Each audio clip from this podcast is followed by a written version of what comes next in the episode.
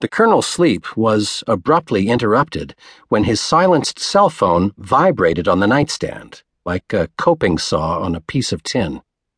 His conscious mind rose through the thick waves of REM sleep just enough to guide his hand to the phone and shut it off. Gratefully, the practiced maneuver spared him any significant mental effort, and he was able to slip back down into the depths of perfect slumber noting the faint breeze beating gently on his face from an overhead fan. Then his cell phone rang.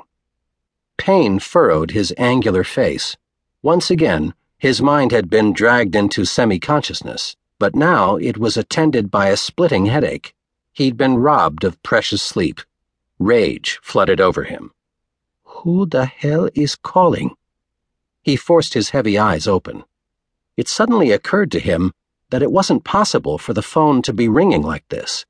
He'd put it on silent, as always, just moments before he lay down, and when it vibrated earlier, he'd silenced it again. Strange.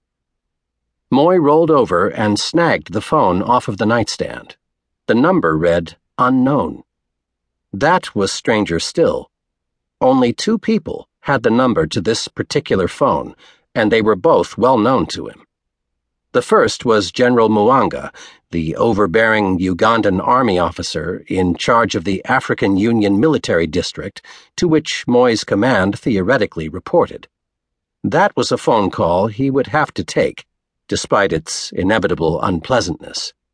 The other was Sir Reginald Harris, the English lord and bleeding heart administrator of a charitable family trust.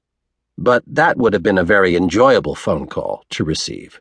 Harris would have rung him up only if he was ready to pay the additional security fees Colonel Moy demanded in order to release the shipment of corn soya blend, CSB, the trust had shipped to Mogadishu two weeks ago.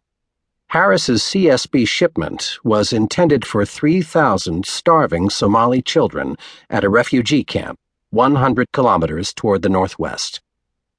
Colonel Moy's compound was strategically located in one of the least inhabited suburbs of Somalia's capital city.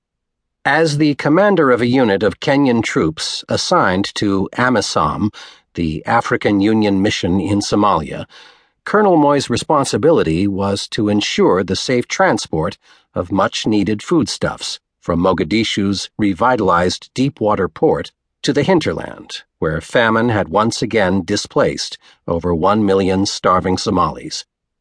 The Islamist al Shabaab militia had re infiltrated Mogadishu recently, despite the best efforts of the African Union forces that battled against them in an attempt to give the Somali Transitional Federal Government time to re establish functioning democratic institutions in the world's most infamous failed state.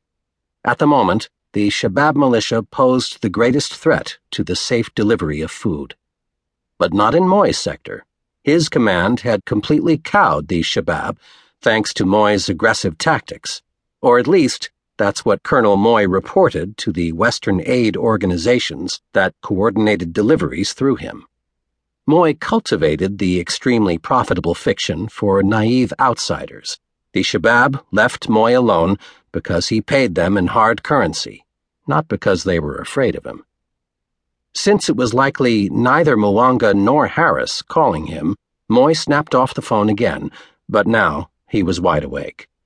Damn it. It was only 3:22 p.m. He decided to fetch a cold beer from his refrigerator. He padded barefoot across the silken, hand-woven carpet toward the tiled kitchen area. The cold marble felt good on his aching feet. He flung open the stainless steel Bosch refrigerator and yanked out a frosty cold Stella Artois. As he was twisting off the bottle cap, the phone rang again. He took a long swig and marched back over to the phone, slamming the glass bottle down on the nightstand. With any luck, he'd have the fool on the other end of the line in chains before nightfall, and a 12 volt car battery clamped onto his balls. Moy snatched up the ringing phone. Who is this? As an educated Kenyan, Moy spoke excellent, though heavily accented English. Like many Africans, he was conversant, if not fluent, in several tribal languages.